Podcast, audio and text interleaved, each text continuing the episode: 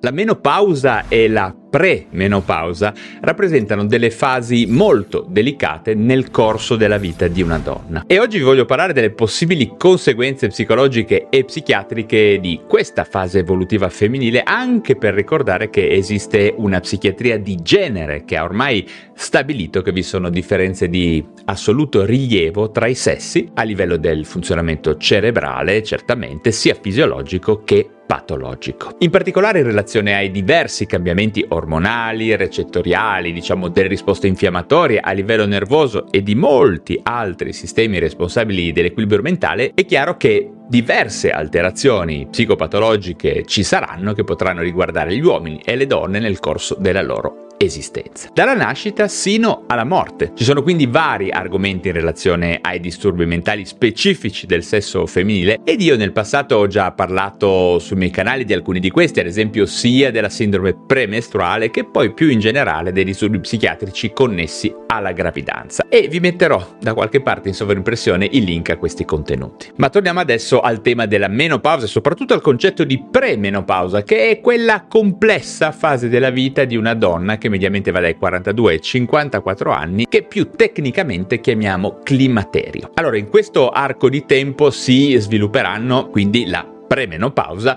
tipicamente caratterizzata da un insieme di sintomi che anticipano la menopausa anche di diversi anni, classicamente le vampate di calore, sudorazioni notturne, irregolarità del ciclo mestruale e altre cose. Poi a seguire avremo la menopausa e infine la post-menopausa. La perimenopausa è tradizionalmente associata a un periodo di stress psicologico nella vita di una donna. Infatti la perimenopausa o premenopausa, chiamatela un po' come volete, è stata identificata come un periodo di aumentato rischio sia per primo episodio depressivo, ma anche per una ricaduta nel caso si siano già presentati in passato dei disturbi affettivi. Questa vulnerabilità aumenterà poi ulteriormente durante la menopausa, dove abbiamo dati che ci dicono che tra il 15 e il 24% circa delle donne, a seconda degli studi, possono manifestare sintomi depressivi a vario livello di gravità. Così come altrettanto importante, un'aumentata vulnerabilità allo stress. Tutto questo avviene perché la premenopausa rappresenta, insieme alla pubertà, alla gravidanza e al periodo del parto, un importante periodo di passaggio e di cambiamento dal punto di vista biologico, ormonale, neurale, psichico e anche sociale nella vita di una donna. Si presentano in questi periodi delle instabilità sul piano dell'umore che dipendono da alterazioni di diversi assi ormonali e di vie neurorecettoriali che possono poi dare origine a forme di disagio psichico che alle volte richiedono l'intervento di uno psichiatra. Quindi ricordate che le donne che riportano i classici sintomi del climaterio, lo ripeto, vampate di calore, sudorazione notturna, secchezza vaginale, spotting e dispareunia, ben più frequentemente presentano anche sintomi di ansia e di depressione, che spesso richiedono l'attenzione di un medico che può prescrivere sia farmaci che integratori nutraceutici,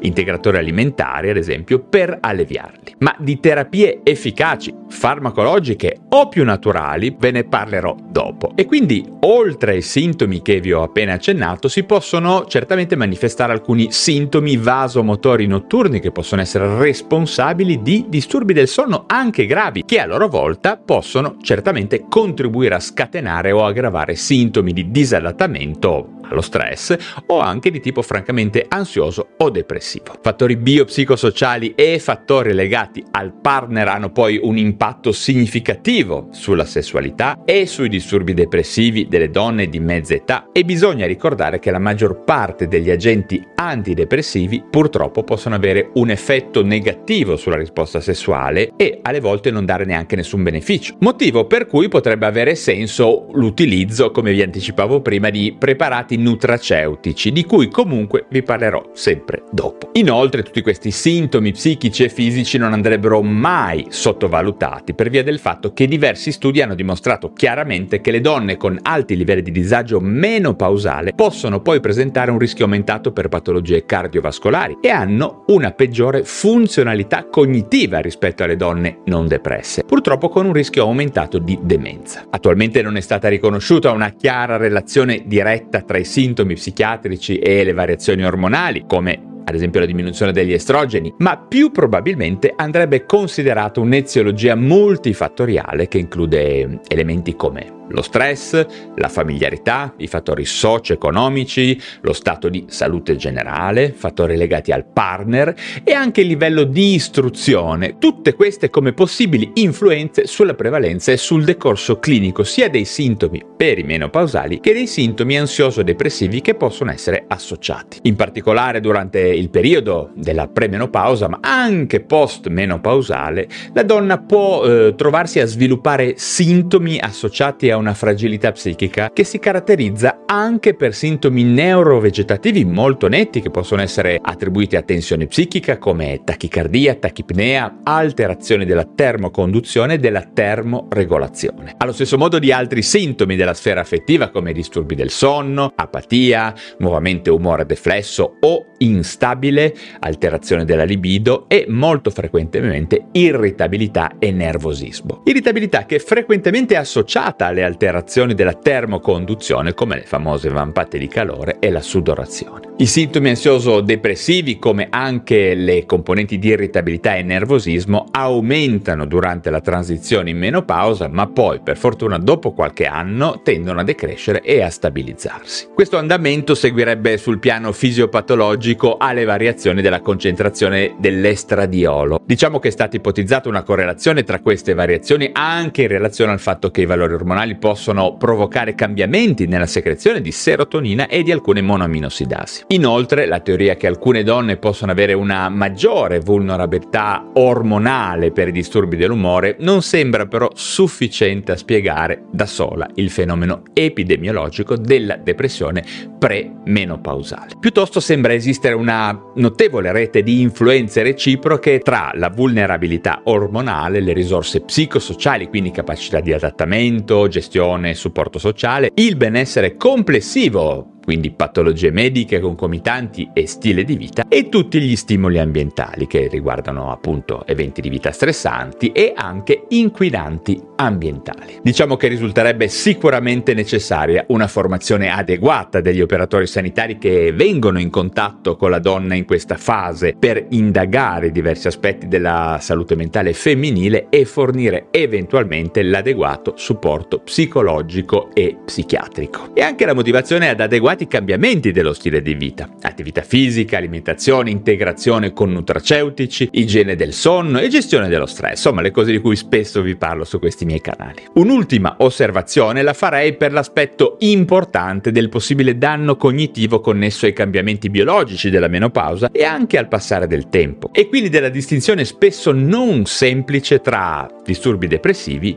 e fenomeni di demenza. Infatti quando sono presenti alterazioni dell'attenzione, della concentrazione e della velocità di esecuzione, la diagnosi differenziale risulta spesso difficile. In questo caso una consulenza specialistica psichiatrica e una valutazione neuropsicologica più generale andrebbero assolutamente eseguite. Ma parliamo adesso di terapia o meglio di possibili interventi terapeutici. Il trattamento delle eventuali condizioni psichiatriche delle pazienti deve essere individualizzato a seconda del tipo e della gravità e certamente dalla presenza o meno di terapia ormonale sostitutiva in corso. In generale possiamo dire che la terapia della depressione o dell'ansia in questa fase della vita della donna è sovrapponibile a quella della depressione e in altre fasi della vita, in particolar modo se di una certa gravità. Anche perché la terapia ormonale in questo campo risulta avere a tutt'oggi risultati contrastanti sulla salute mentale. Ci sono anche importanti interventi non farmacologici come la psicoterapia cognitivo-comportamentale, la